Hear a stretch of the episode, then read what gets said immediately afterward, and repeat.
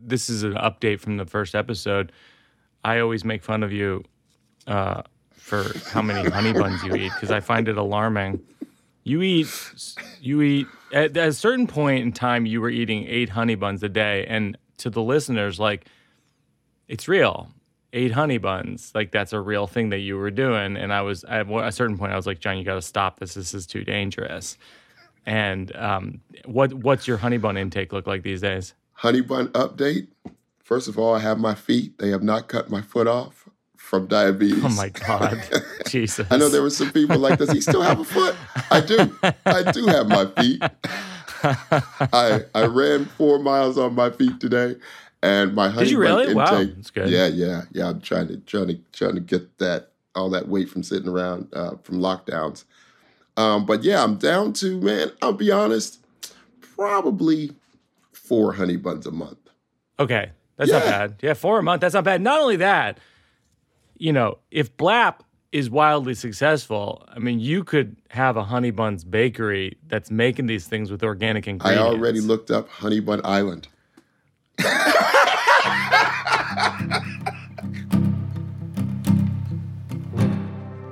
Hey, everybody, we are back with a new episode of Working It Out. That's the voice of John Laster. You know John Laster, you love him. He was one of the first guests we ever had on the show. People have requested a return of John Laster to me on the internet over and over and over again. They've shouted at me. I'm not supposed to listen to you shouting on the internet, but sometimes I do. Uh, we got I have a great great chat with John today. Uh, a couple things. I'm out on tour. I'm at City Winery in New York City this week, just doing a pop up show. I think it's sold out, but if if you want to be on in the know about that, uh, sign up for my mailing list. Uh, those are the first people to find out about these pop up shows. I'll be in Minneapolis. I'll be in Charlotte.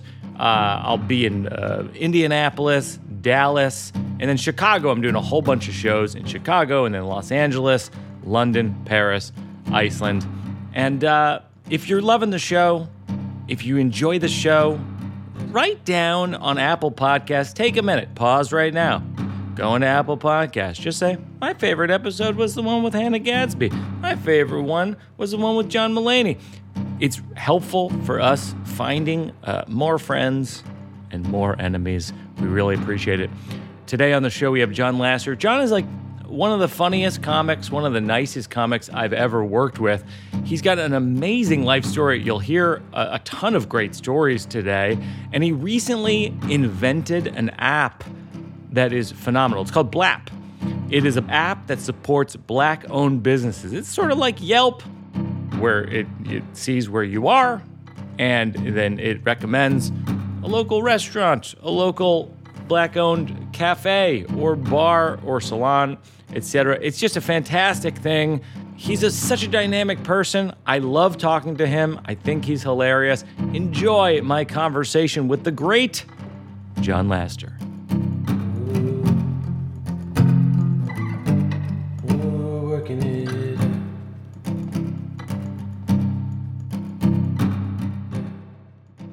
It's weird. You've lived. You really have lived like so many lifetimes. I mean, people, if people don't know, you're a phenomenal comedian.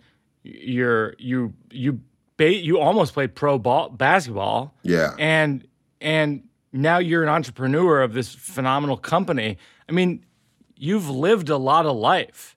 Like, what do you like? Where do you go from here? I mean, at the, the stage that I'm at, it's like live, love, and leave, leave a legacy. So, like, how do you? I Yeah. think the highest form of of life is giving back.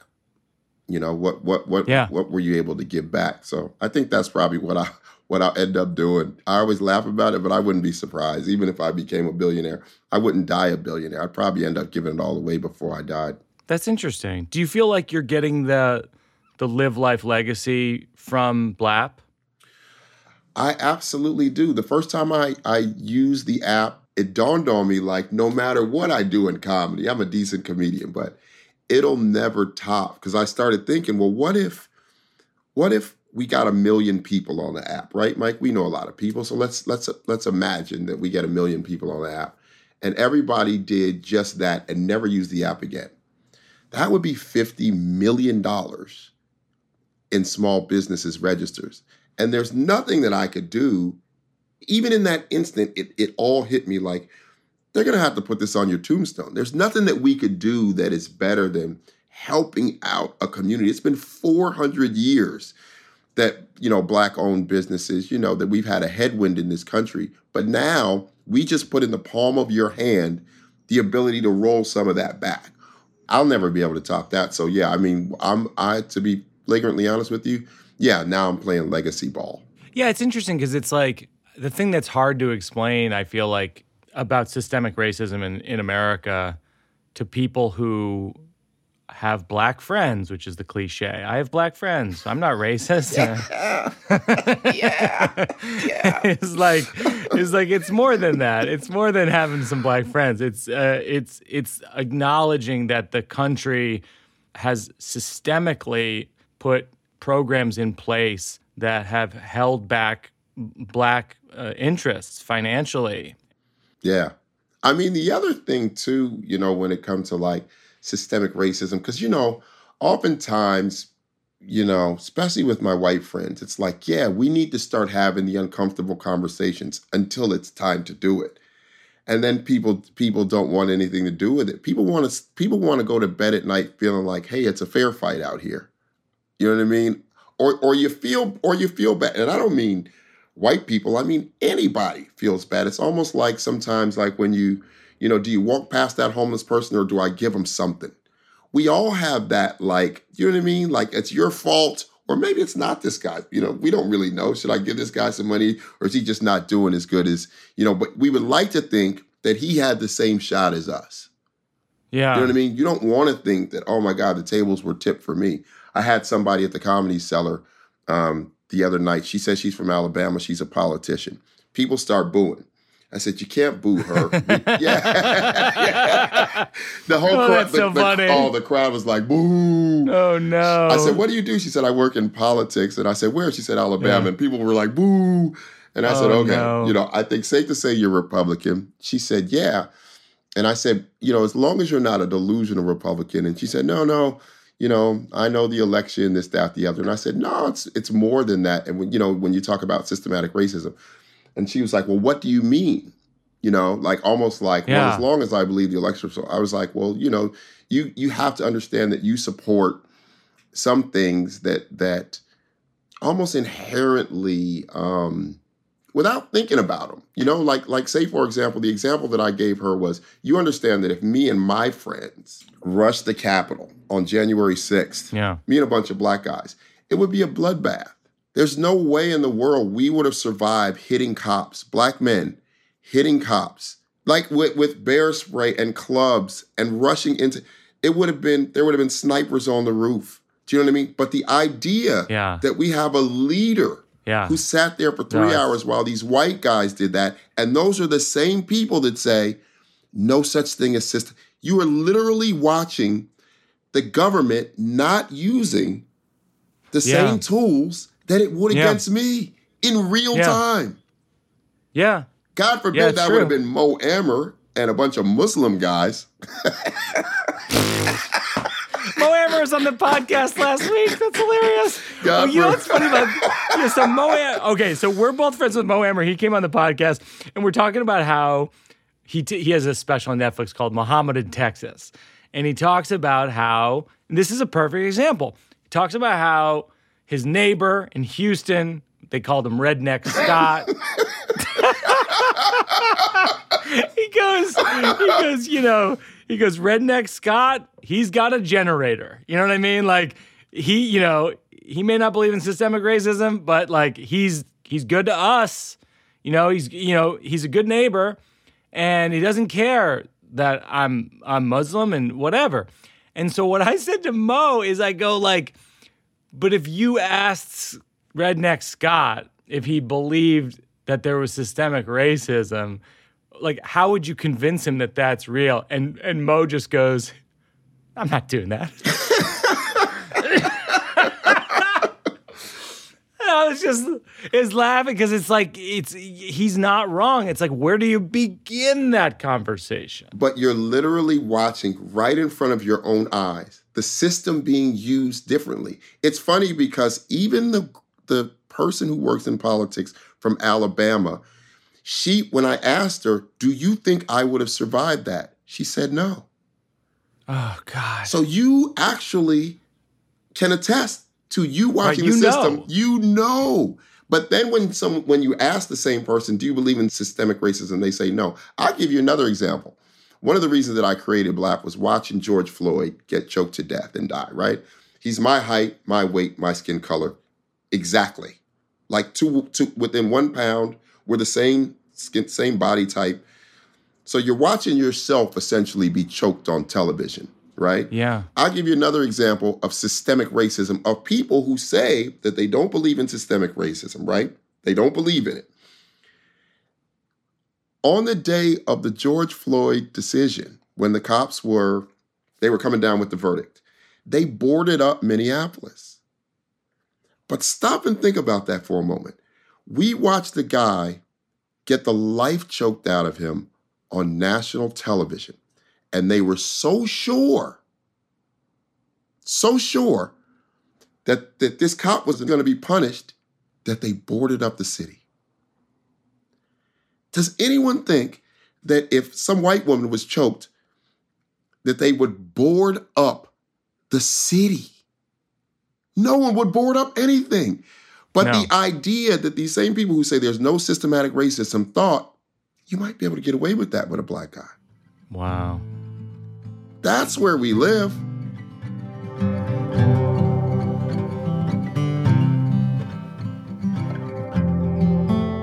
This is called the slow round, and it's uh, it's just sort of memories and things like that, uh, things that stick with you.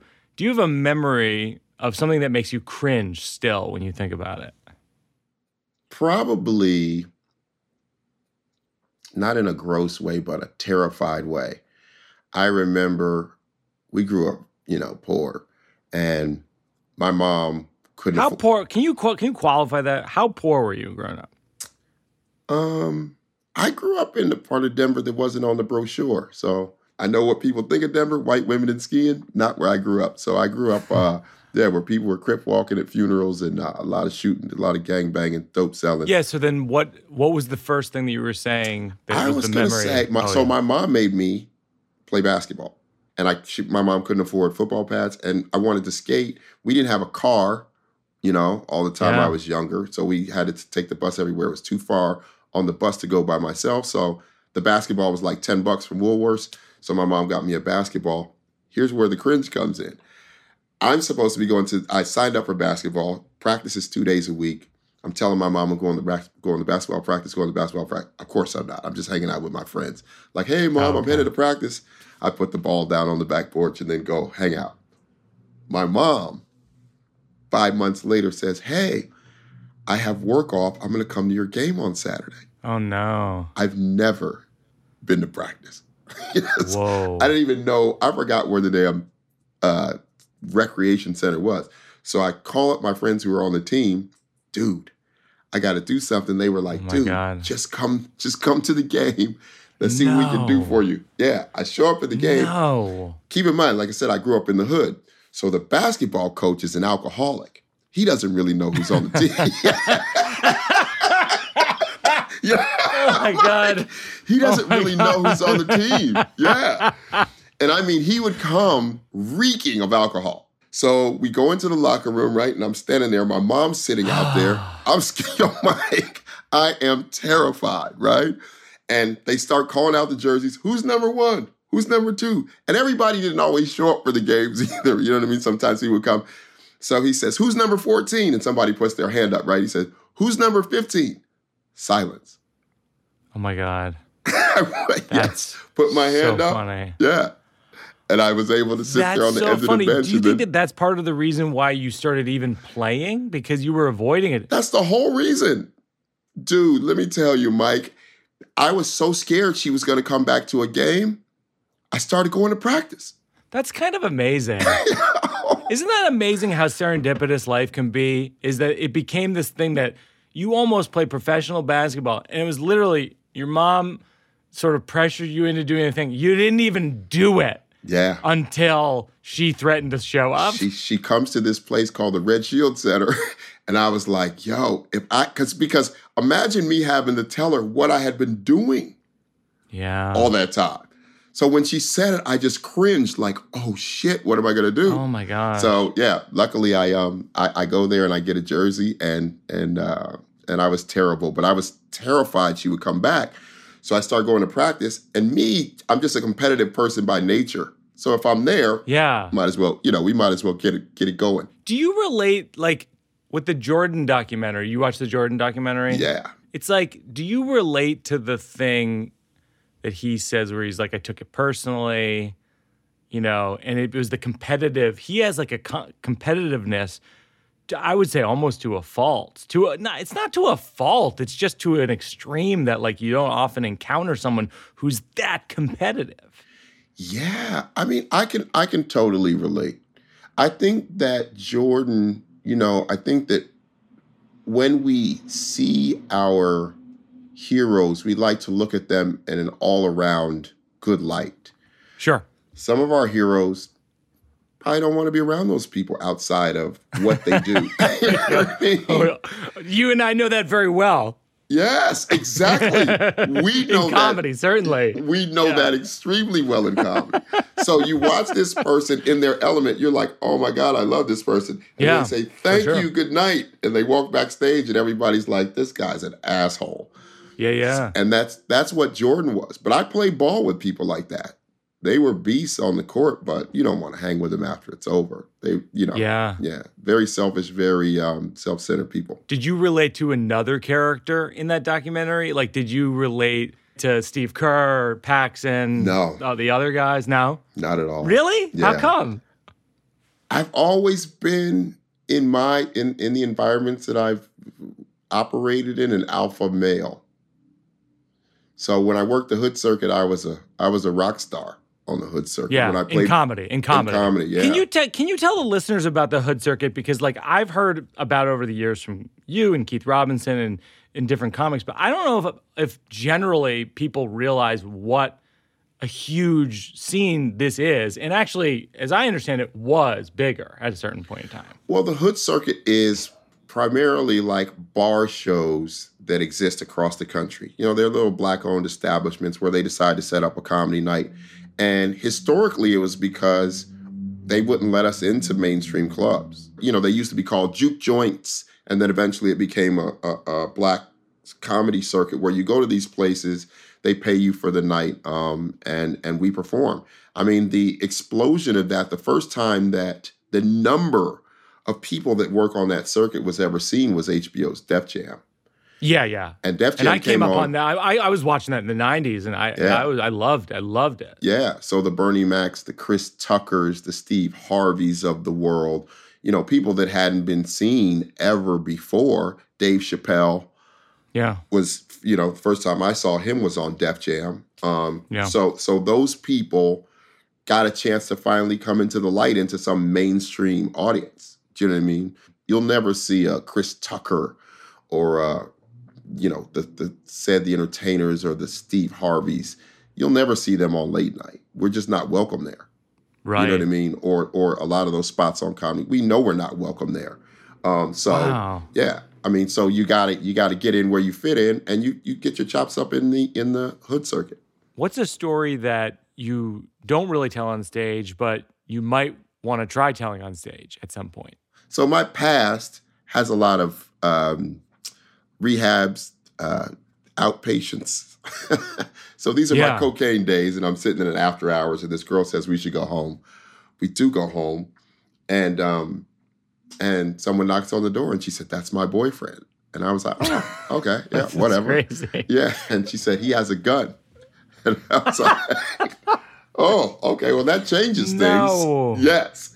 So she said, "You got to get out of here." Keep in mind, we're in an apartment building. There is no get out of here. Right. You know what I right. mean? And I don't even know if this place has a fire escape. It's not one of those buildings. Yeah. And she said, "You got to get out of here." And I was like, "Yo, how am I going to get out of here?" You know, we're whispering in the back room, panicking because he is.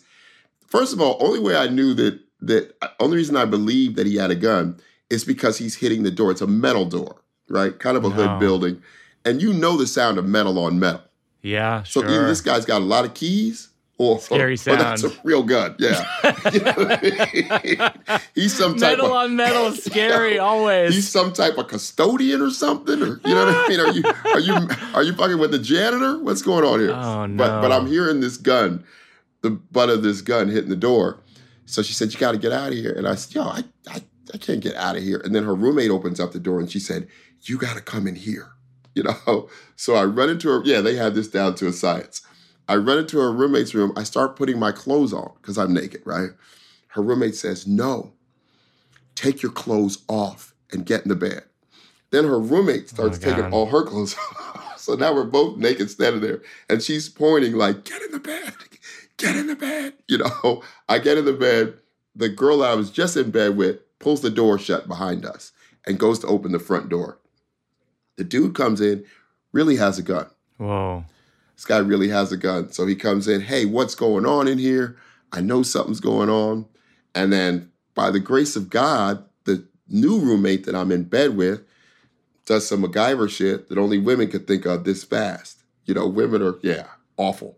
So she was like, wraps a sheet, she wraps a sheet around her and opens up the bedroom door and pretends that he just woke us up. Oh my god. Yeah, she opens up the door. She was like, "Hey, what's going on out here?" right? And the guy fell for it. He was like, "Oh my God, I'm sorry. Did I just wake y'all up?" I followed her lead. I wrapped the sheet around me. Hey, it's okay. Oh my We were sleeping, and he's standing there with a gun. And then he says, "Hey, well, since we're all up now, you guys want to play cards?" Oh my god. Exactly. Y'all wanna play cards? What are you gonna do? Say no? I'm standing there butt naked with a sheet on. right? Uh, yeah, whatever you want to do, my dude. Um, and Oh my then God. and uh, we played cards. I actually ended up liking the other roommate more. No kidding. Yeah. So she was like, "Hey, me and John are going back to bed," and then I I actually did. I ended up sleeping with her. You've lived um, a lot more lifetimes than I'd originally said in the podcast. Uh, The- that sounds Well, like an was ask- That sounds like an over Birbiglia story.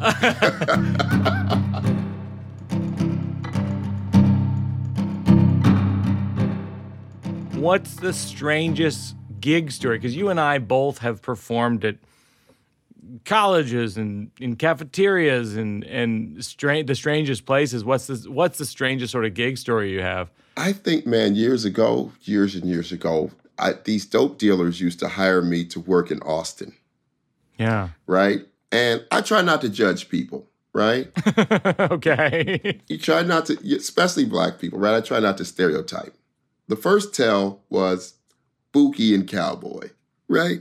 That was the first red. Yeah. What do you mean? What do you mean? That's Their the name? names were Bookie and Cowboy. Okay. yeah. And they're It's like radio DJs. It's like radio DJs. Yeah, or coke dealers. So they they so they got this gig, man, and and I, I they were flying me down every week.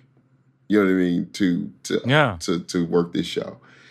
And one time we um we get down there and I'm running late and they said, "Hey man, we're going to pull into the gas station." Um and uh and I was like, "Ah, you know, we're running late, running late." Keep in mind, all this time um Leslie is texting me like, "Hurry up! They're going to try to start the show. They're going to try to start the show. I don't want them to start Yeah. the show. I want you to host the show." She's headlining. They end up starting the show. This guy from Houston, who's never been a host before, he goes on stage, and apparently, him and this guy in the balcony are going back and forth. The guy says something. The host guy says, "Yeah, that's what your mom said last night." So then the guy said, "Hey man, come on, be respectful. That's what your mom said last night." So eventually, yeah. the guy says, "Hey man, I'll a come classic, down." a classic Yes, like yes. seventh grade tussle the, in the adulthood. classic. That's what she said, right? That's what. That's Yeah, what she yeah, yeah, said. yeah. So they're Sure, doing that. That's yeah. what she said, right? And the guy says, "I'll come down there." So of course he says, "That's what your mom said last night." Yeah, sure. The sure, guy gets yep. up, starts walking down this spiral staircase, Mike, in this bar, right? Because now I'm there. I'm late, but you know they were going to try to transfer the, the hosting over to me. This guy Yeah. walks down the steps, walks toward the stage. The comedian guy is standing there like, "Yo, nobody's going to break this up." You know, where's security? It's a spiral. They had plenty of time. Yes. Dude walks toward the stage. The comedian unscrews the mic stand from the base, pulls it up like this, No. and hits the guy across the head. no. Yes. He's completely knocked out. What is this story? Yes. What is this story? yeah. The, the guy is unconscious, Mike. He's he's completely unconscious. He's laid out. And then se- and then security and then security runs to the stage, grabs him under his arms, and drags him out the back. No. His girlfriend stands up and she's like, Hey, he just hit my boyfriend. The comedian is panicked, right? Because he, he doesn't know how many people are with this guy. Runs out the door and um, jumps in his car and leaves. We're in Austin. He leaves for Houston. Wow. So then after that, they run over to me. I'm standing in the corner now watching this whole thing in horror as people run out of the place. And they come over to me with this cordless microphone. They were like, hey, John, man, could you go up there? I was like, dude, all you had to wait is five minutes for me to get here. So people do eventually come back in. But it's so funny because some of the front rows were still empty. So as people come in, they're walking toward the front row for the rest of the night. And the rest of the night, I would just, as a callback, like unscrew the mic stand.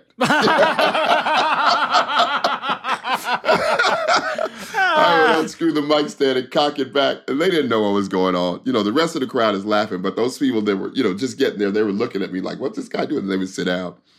It'd be funny if you were like, I just want to say up front, my mom doesn't say a lot. Yes, man. I In watched case somebody anyone get, was wondering. I watched someone get knocked out completely cold by a comedian. That's bananas. That's bananas. Yeah. Did, the, did, the, did the comedian get in trouble? no, he was defending himself. Whoa. Why would he? And keep in mind, I'm working with some hood dudes. Yeah. You know, they were like, dude, you had no business coming, you know, coming downstairs you like had- that.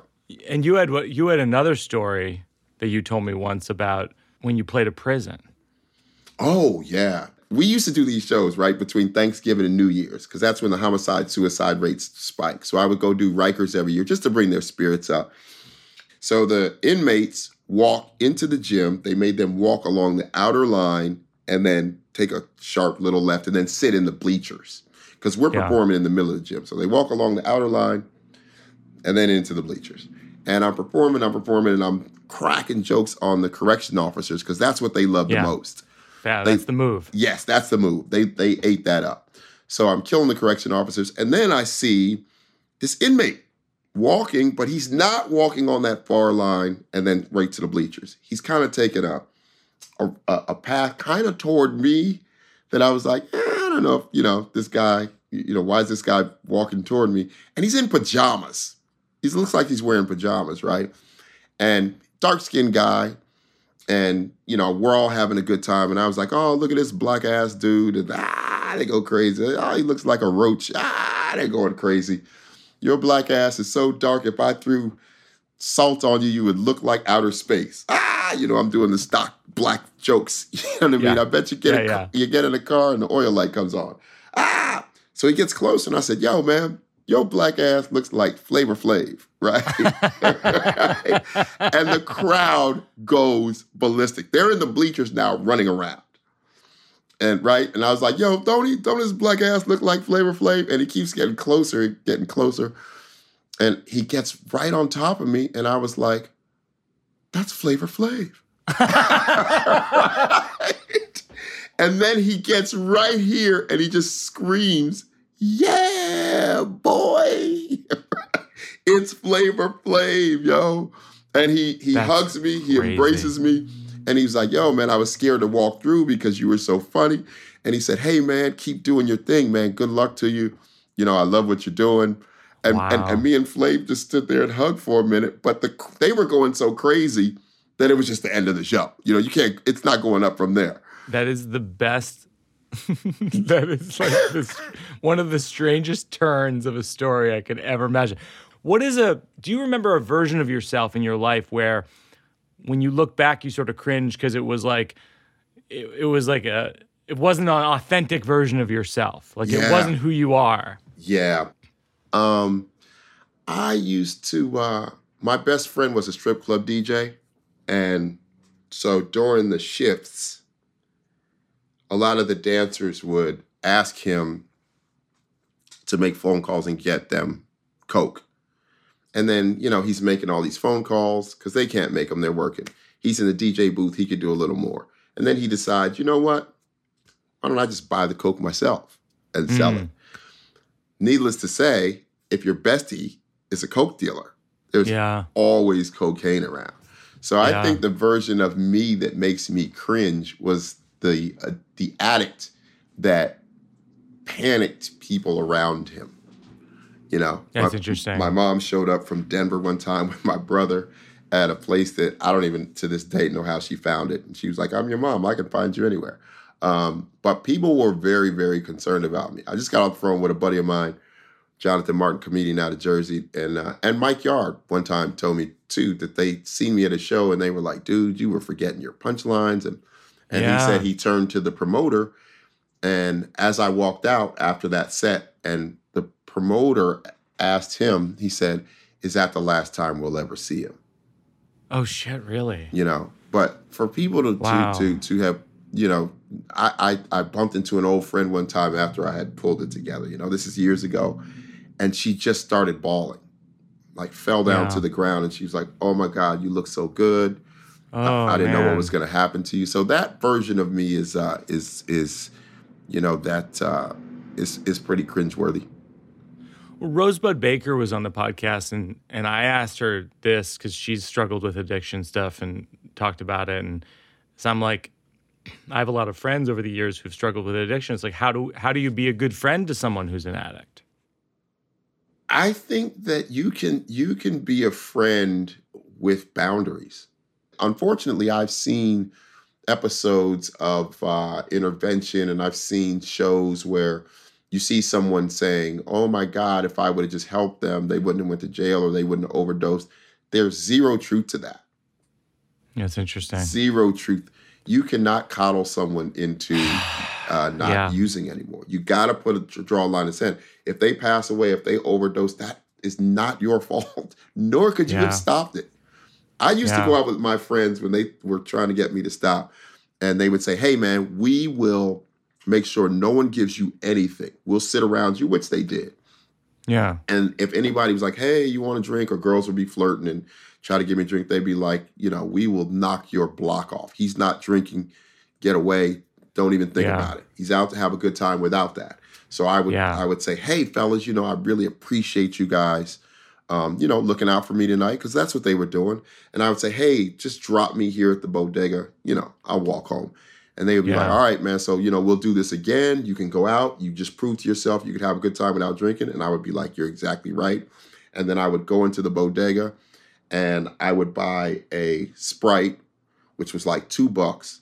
I would give the bodega guy fifteen dollars, and he would hand me the Sprite back with a bootleg bottle of liquor.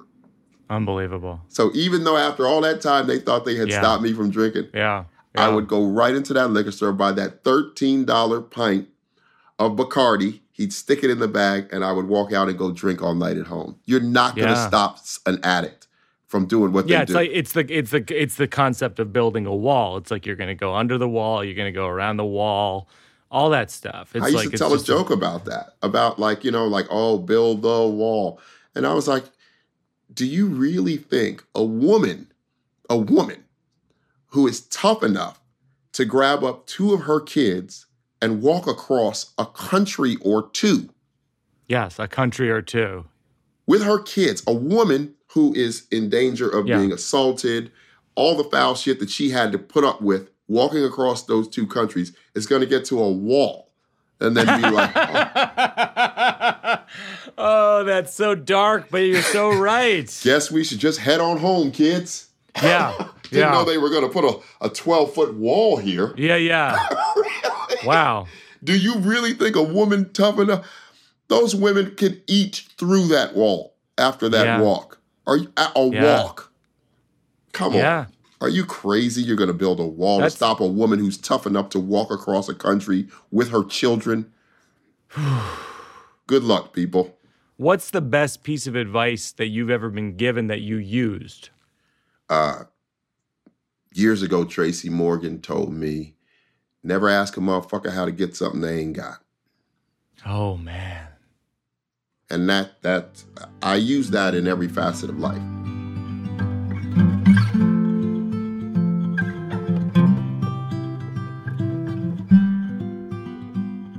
Working It Out is sponsored in part by Helix Mattresses. If you listen to the podcast, you know that I have sincere love and gratitude to, to the good people at Helix Mattresses. They make the most comfortable mattress I've ever slept on. It shows up, wait for it, in a box. Shows up in a box.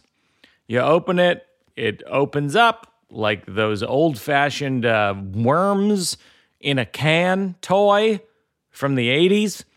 And uh, it's just so darn comfortable. I read the truth is, on the podcast, they're sponsor. Off the podcast, I recommend them to friends. Go to helixsleep.com slash birbigs. Take their two minute sleep quiz. They'll match you with a customized mattress that'll give you the best sleep of your life. Right now, Helix is offering up to $200 off all mattress orders and two free pillows. Ooh, I love those pillows. For our working out listeners at helixsleep.com slash birbigs. Working It Out is sponsored in part by Allform. You know I love Helix, right? That's established. That's, that's not that's not in the rumor mill. I'm public about that. I'm public about how I love Helix mattresses. Uh, here's the good news: Helix has left the bedroom and started making sofas. I also love sofas. In my my special, the new one, I talk extensively about how I love my sofa. I love my couch.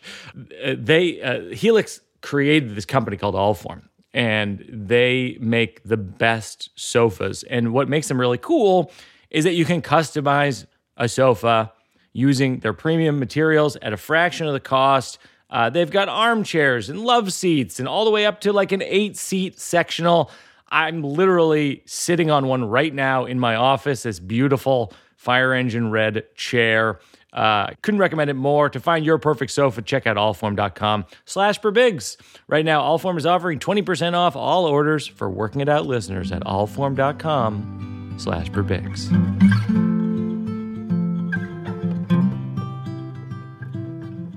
So this is some material that I'm trying to work out. I'm I'm sort of in the process, as you know, of uh, my next show, which is called The Old Man and the Pool.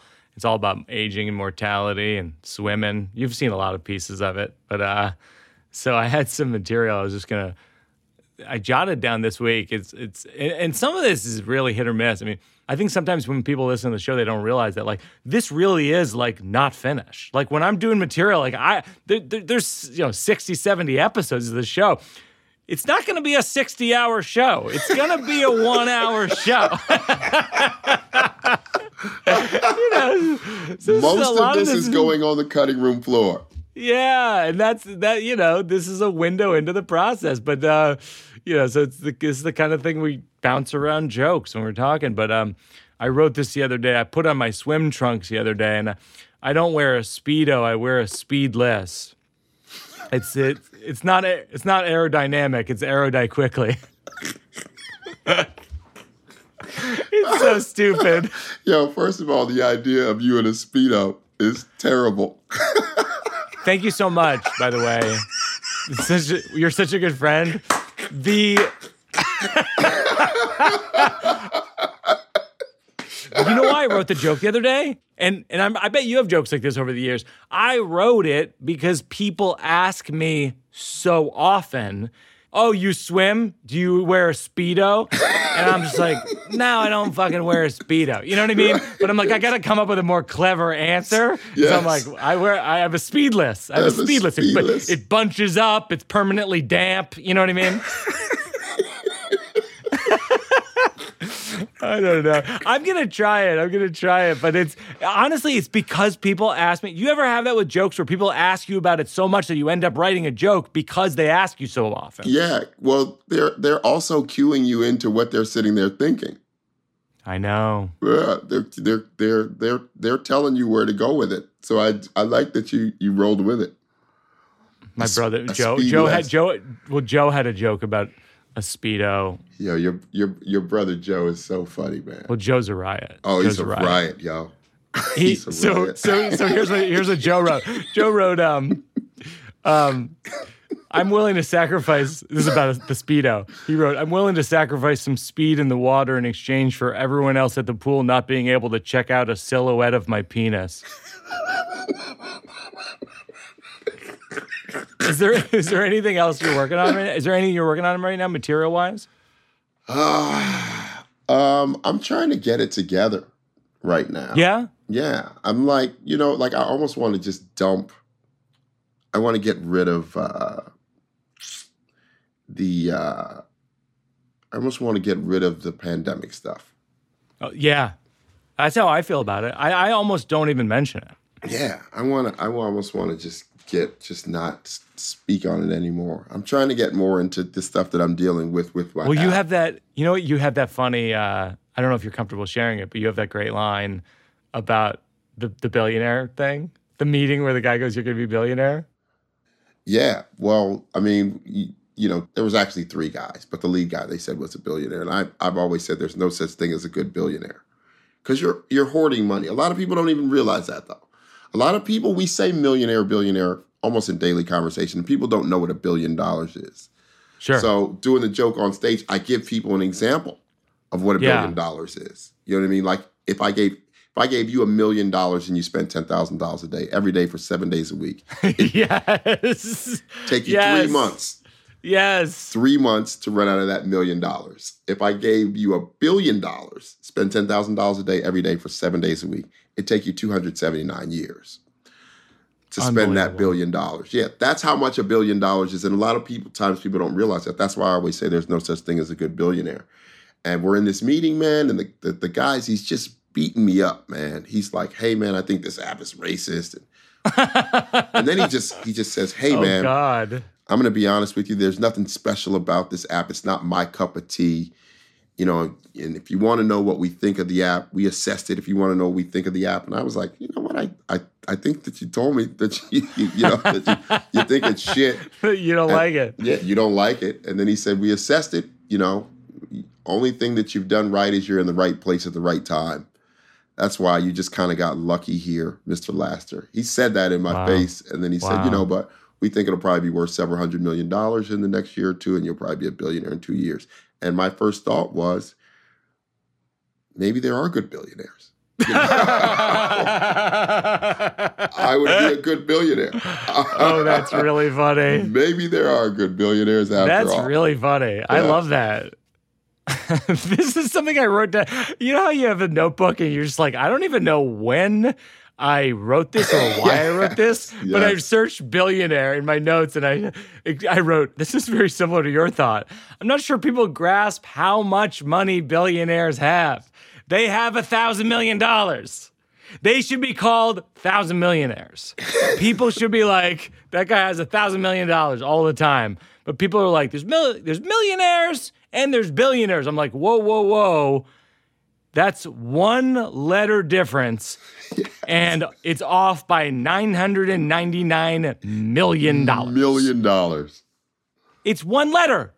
It's one letter represented by that's 11 spaces over on the alphabet. Forget the fuck about trillionaires, by the way. That's a thousand billionaire. So I think it should be. this is my joke. It's so stupid. It's so like goofball, but it's like it should be like there's millionaires and there's goobla dibla dibladares and there's sh- like trillionaires should be like shoopa fif the fif fif the bin the bin the glin- glindadares and it's like you can't even pronounce it. There's Icelandic words in it. You know what I mean? Like it should be impossible to say billionaire. Like basically impossible to say it. It should take a long time. I like that. this is my last this is my last bit. Um so I'm not from an I love you family are you from an I love you family No, you're not no, That's interesting. yeah, no. I mean, Yeah. we do now, but not coming up. You do now. Yeah, we. I think me and my brother and my sister are more that way than my mom was with us when we were growing up. So yeah, we That's we weren't interesting. we weren't really that. So anyway, I was thinking about how I, uh, I was thinking about why I don't say I love you to my parents because like there's no downside. Like I'm like worst case scenario, I say mom and dad I love you. They don't respond. They keep watching Hannity or whatever they're doing. They die eventually. Scenario two, I say I love you, mom and dad. They say Michael, we have something to tell you. We actually don't love you. They die eventually. I think to myself, something always did seem weird. Scenario three, I say, Mom and Dad, I love you. My mom starts singing the Tina Turner classic, What's Love Got to Do with It, which is a great song that my mom actually does love. So this scenario is not entirely inconceivable, it's just confusing. So I'm going to invert the game and imagine that I don't tell my parents that I love them. They die eventually. I regret it for the rest of my life. And which is of course not it's more of a dramatic ending to like a series of like jokes. But yeah, so I'm sort of kicking that around in the show. Because I, talk a lot about saying I love you in the new show. Oh, interesting. Yeah. You could just, yo, I love all of the examples of what you gave of what they're doing in the meantime. I, I get, you know, and if your parents, you know, don't, that's not their love language. When you say that to them, they're probably like, I kept the lights on, didn't I? Exactly. No, exactly. You know I mean? And they're they're and they're like, did you eat? You know, did you eat all those? Yeah, years? they go like, did you? Yeah, have you made a dentist appointment? Yeah, right. right.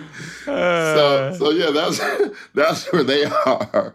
Yeah. Like, yeah. Like womp womp womp womp. Hey, Are you did- gonna we- do it? We did the thing. Are you gonna rake the leaves? You know, that's I love you. Yeah. Michael, we need you to fix the computer and rake the leaves. That's I love you. Yeah, that's their that's uh interpretation. Uh I love you. Yeah, yeah, yeah. Translation. I love you.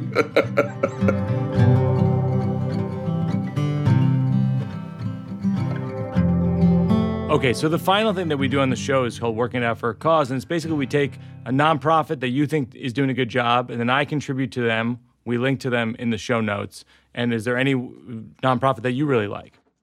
um it's called Jara. It's called Jara, but it's a friend of mine who is trying. It's a it's a heavy lift, but I I love what she's trying to do and it's um it's an initiative to educate kids that aren't privileged around the world to educate them. And she's built this um, hardware um, Joinjara joinjara.com. I just found it. Yes, joinjara.com. Yes. She already built hardware for it, and it doesn't even require Wi Fi. Um, Wow. So, yeah. That's incredible. It empowers children in under resources, low internet, low electricity communities to receive a quality education anytime, anywhere through the JAR unit. That's a really smart idea. That's a really smart idea. And Yeah. she already built a prototype for it. You know, I mean, like I said, that would require a lot of uh, money raising, but I mean, uh, raising awareness to it is a start. You know, everybody's, you know, it's like everybody's got to do their part. That's the thing I love about you. Yeah. Mike. You know what I mean? You do, like, you were like, hey, man, I want to help this movement. But then you picked up the phone. You said, man, let me invest some money. Let's jump on the podcast and talk. You do your part. So, you know, I saw that and I was like, hey, you know, I don't have a lot of reach, but the little reach that I do, I could try to get a little light on it, right? If we all do our part, Yeah. then um, then we can make a difference. I love that, man. That's a great sentiment to end on. It's joinjara.com. And if you want to follow John, it's on Instagram. He's at he was funny. And uh, and just download the app. It's on all the app stores. Blap. And uh, it's, it's supporting black owned businesses, which is phenomenal. And I just admire what you do. I've I've always liked you. Now I love you. I love you, brother. Working it out, cause it's not done. We're working it out, cause there's no that's going to do it for another episode of Working It Out. Uh, uh, you can follow a couple things. You can follow John Laster on Instagram at He Was Funny. I've, I've followed him for a few years over on Instagram. And then you could just go to the App Store. It's a free app called Blap, B L A P P, that supports black owned businesses. Uh, love John Laster. He's doing great things. I think he's going to be doing even more great things in the future. Watch out for John. Um, Working It Out is produced by myself along with Peter Salamone and Joseph Birbiglia, consulting producer Seth Barish, sound mix by Kate Bolinsky, associate producer Mabel Lewis. Thanks to my consigliere Mike Berkowitz, as well as Marissa Hurwitz and Josh Upfall. Special thanks to Jack Antonoff and Bleachers for their music. They just announced more tour dates for the spring and the summer. Go see Bleachers. I saw them in Texas. They were amazing. As always, a very special thanks to my wife, the poet, J. Hope Stein. Our book, the new one, is in your local bookstore, but also she just announced that she is releasing uh, a book of poems called Little Astronaut that is fantastic. You should follow her on Instagram at jhopestein to find out all about her book that comes out for Mother's Day. As always, a special thanks to my daughter Oona, who created our original radio fort of pillows. Thanks most of all to you who are listening. Look, we've been doing this almost two years now. Started as an experiment, became something uh, entirely different. And that's all thanks to you, because you've been telling your friends. You've been even telling your enemies. By the way, if you want to have a, a story about how you told your enemy about the show, email workingitoutpod at gmail.com uh, and just say, enem- subject enemies. Who knows? Maybe maybe someone was in front of you at a coffee shop and they, were, instead of ordering one coffee, they ordered 27 coffees. And you just said, hey, while I have your ear, let me tell you about the podcast I enjoy. Send me send me those. I literally just thought of that. I think it's sort of a funny thing. I'd love to hear a story of telling an enemy about a podcast. We're working it out. We'll see you next time, everybody.